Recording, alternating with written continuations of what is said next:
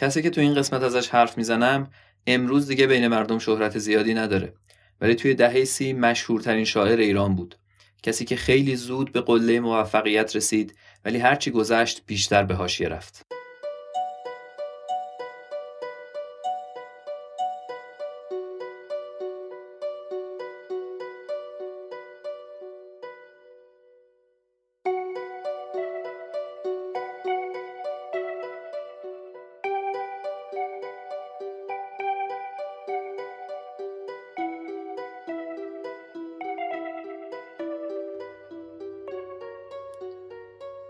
شما دارید به پادکست ریرا گوش می‌کنید.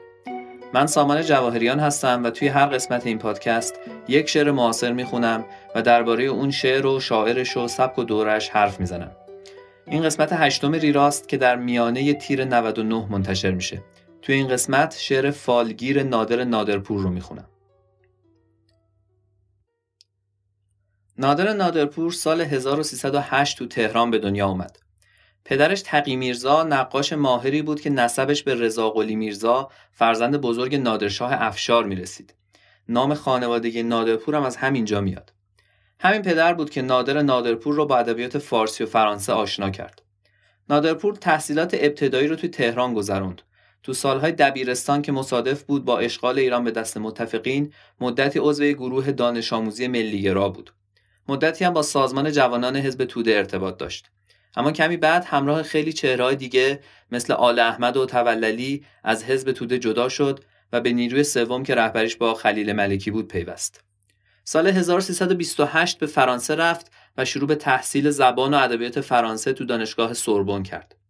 بعد از کودتای 32 به ایران برگشت و چون از سیاست دلزده شده بود به شعر پناه برد. اولین کتابش رو سال 33 منتشر کرد. فریدون توللی شاعر بسیار تاثیرگذاری که توی قسمت چهارم پادکست معرفیش کردم یادداشت تاییدآمیزی درباره این کتاب نوشت. نادرپور یکی از چهرههای مهم جریانی بود که من به عنوان نوگراهای محافظ کار ازشون اسم بردم. خود نادرپور تو نوشتهاش عنوانهای کلاسیک جدید و مکتب سخن رو برای این گروه به کار می‌بره. این عنوان دوم اشاره به اسم مجله سخن داره که مهمترین نشریه این جریان شعری بود. توی قسمت چهارم صحبتهایی درباره شعر این گروه و نسبتش با شعر نیمایی کردم که اینجا تکرارشون نمی‌کنم. توصیه می‌کنم اگر اون قسمت رو نشنیدید بشنوید. اما اینجا این اشاره لازمه که نادرپور برخلاف توللی و خانلری که به نوعی رهبرای این جریان بودن رابطه خسمانی با نیما نداشت. اگرچه پیچیدگی زبانی و ابهام شعر نیما رو نمیپسندید اما جایگاه اون رو به عنوان گشاینده راه تازه توی شعر فارسی به رسمیت میشناخت و احترام زیادی براش قائل بود. تا جایی که بعد از مرگ نیما نوشت من اگر بخواهم مقیاسی از احترام خود نسبت به نیما به دست شما دهم باید حماسه هایی بپردازم چرا که او سزاوار چون این حماسه است. دهه سی دهه تسلط شعر نوگرای محافظ کار بود. همونطور که توی قسمت چهارم گفتم توللی بعد از کتاب اولش توی یک نوع انفعال فرو رفت. این نادرپور بود که تا پایان این دهه سه مجموعه شعر دیگه هم منتشر کرد و میاندار معرکه شد. خانلری هم مثل توللی از نادرپور تجلیل کرد و نادرپور با هر کتاب بیش از قبل به موفقیت و شهرت رسید. جالبه که نادرپور به انتشار کتابهایی مثل هوای تازه شاملو و طرح احمد رضا احمدی هم کمک کرد. و همین نشون میده که رابطه دوستانه ای با چهره های جریان های شعری دیگه داشت. اون با سهراب سپهری هم رابطه دوستانه نزدیکی داشت. با این حال سلیقه ادبی اون با شعرهای نیمایی هماهنگ نبود. یک جور محافظه کاری و شسترفتگی در شعر نادرپور بود که اونو از شاعرهایی که اسم بردم جدا می‌کرد. شاید سریح ترین اظهار نظر رو در این باره فروغ فرخزاد کرده باشه. فروغ میگه ای به کار نادرپور را باید در روحیه نادرپور جستجو کرد. به نظر من نادرپور آدم این دوره نیست. حتی اگر بگوید هستم و باز از من برنجد و با من قهر کند.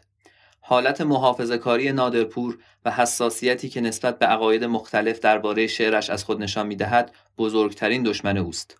به نظر من او باید تکلیف خودش را با خوانندگان شعرش روشن کند. اگر شعر نادرپور در یک حالت رکود باقی مانده چه از نظر فرم و چه از نظر محتوا علتش این است که او میترسد عده زیادی از طرفدارانش را از دست بدهد.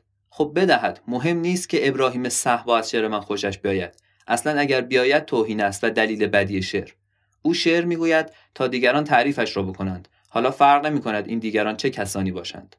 شعر نادرپور از نظر محتوا به کلی خالی است. او تصویرساز ماهری است اما تصویر به چه درد من می‌خورد؟ با این تصویرها می‌خواهد چه چیزی را بیان کند؟ چیزی بیان نمی کند حرفی ندارد. از نظر فرم هم که حساب خطکش است و سانتی متر انگار تا یک سیلاب اضافه می شود سعی می کند در مصرع بعدی از این گناه و تخطی عذر بخواهد. عیب نادرپور این است که شازده است و جرأت ندارد. نادرپور روحیه کهنه و پیری دارد. از هیچ چیز جز از دردهای خودش متأثر نمی شود که آنها هم دردهای غیر لازمی هستند. نادرپور اگر تکلیف خودش را روشن نکند رفته است. او شاعر است اما حیف که خودش را به نفهمی می‌زند.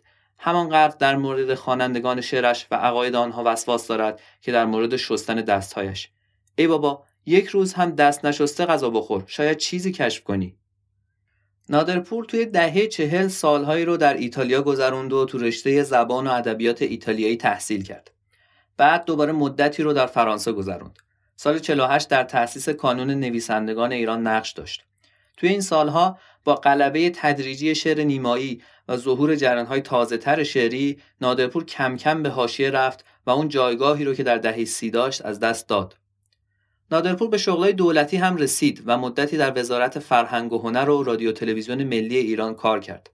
از نیمه های دهه چهل در شعر نادرپور گرایشی برای نزدیکتر شدن به شعر نیمایی دیده میشه. ولی این گرایش هیچ وقت اون حد نرسید که اون رو از جریان نوگرای محافظ کار به کلی جدا کنه. نادرپور بعد از انقلاب سال 59 از ایران مهاجرت کرد.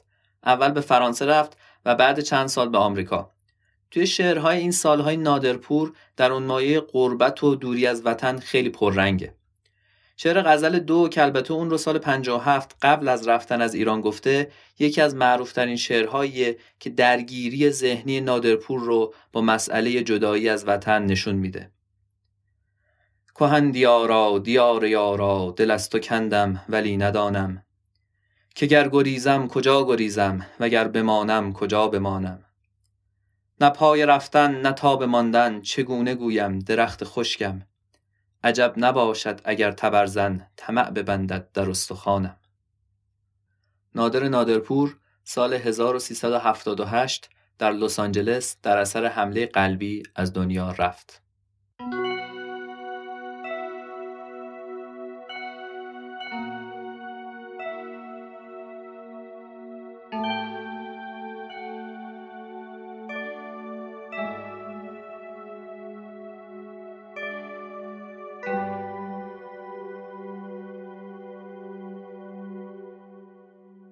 کندوی آفتاب به پهلو فتاده بود زنبورهای نور ز گردش گریخته. در پشت سبزه های لگد کوب آسمان گلبرگ های سرخ شفق تازه ریخته. کفبین پیر باد درآمد ز راه دور پیچید شال زرد خزان را به گردنش. آن روز میهمان درختان کوچه بود تا بشنوند راز خود از فال روشنش. در هر قدم که رفت درختی سلام گفت. هر شاخ دست خیش به سویش دراز کرد. او دست های یکی کشان را کنار زد چون کولیان نوای غریبانه ساز کرد. آنقدر خواند و خواند که زاغان شامگاه شب را ز لابلای درختان صدا زدند. از بیم آن صدا به زمین ریخت برگ ها گویی هزار چلچله را در هوا زدند. شب همچو آبی از سر این برگ ها گذشت. هر برگ همچو پنجه دستی بریده بود. هرچند نقشی از کف این دست ها نخواند. کف بین باد طالع هر برگ دیده بود. این شعر از چندین جهت نمونه خوبی برای معرفی شعر نادرپوره. قالب چهار پاره که مخصوصا تو سالهای اول نادرپور اغلب ازش استفاده می کرد زبان روان و شسته رفته قدرت تصویر پردازی و فضای تیر و تار. شعر باد رو در قامت یک کولی کفبین تصویر می‌کنه که به میان درختها میاد تا فالشون رو براشون بگه. درختها دستشون رو به سمت کولی فالگیر دراز می‌کنن اما اون دستشون رو پس می‌زنه.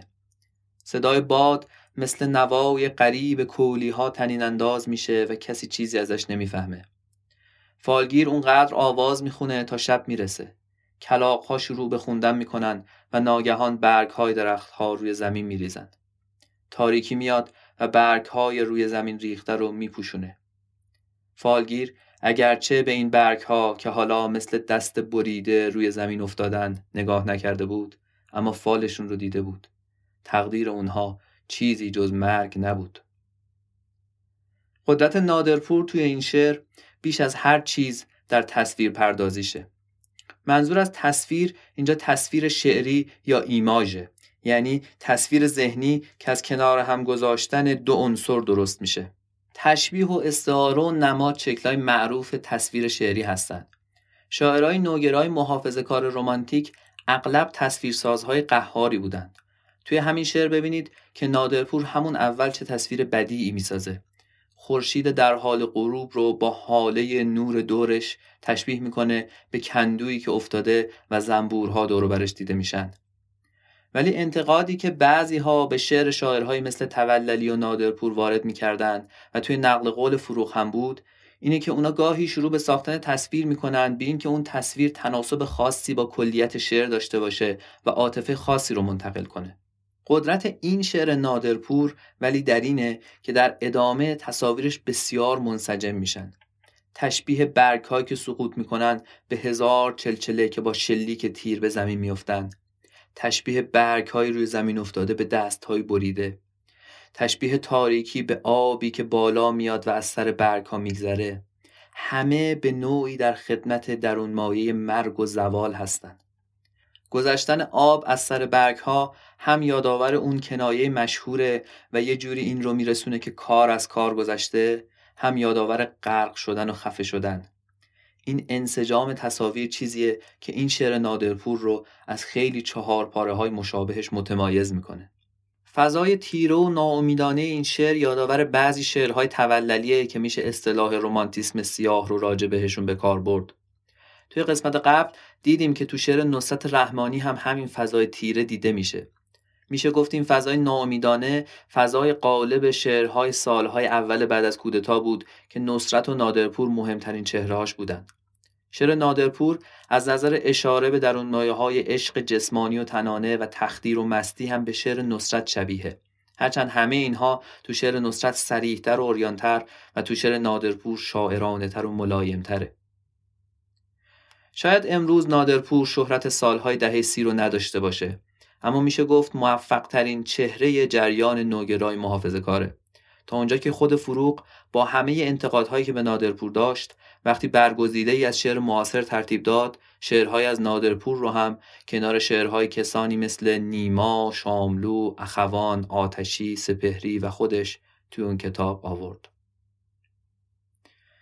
چیزی که شنیدید قسمت هشتم پادکست ریرا بود. پادکست ریرا رو می‌تونید از همه اپلیکیشن های پادگیر بشنوید. همینطور از ناملیک و کانال تلگرام.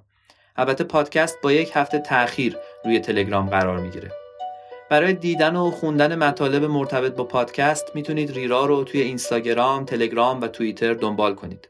شناسه پادکست ریرا توی همه این شبکه ها هست ریرا پادکست. بهترین جا برای گفتگو درباره پادکست هم صفحه توییتره. ممنونم از گروه پرسونا که موسیقی پادکست رو تهیه کردند و از شما که به پادکست ریرا گوش می‌کنید.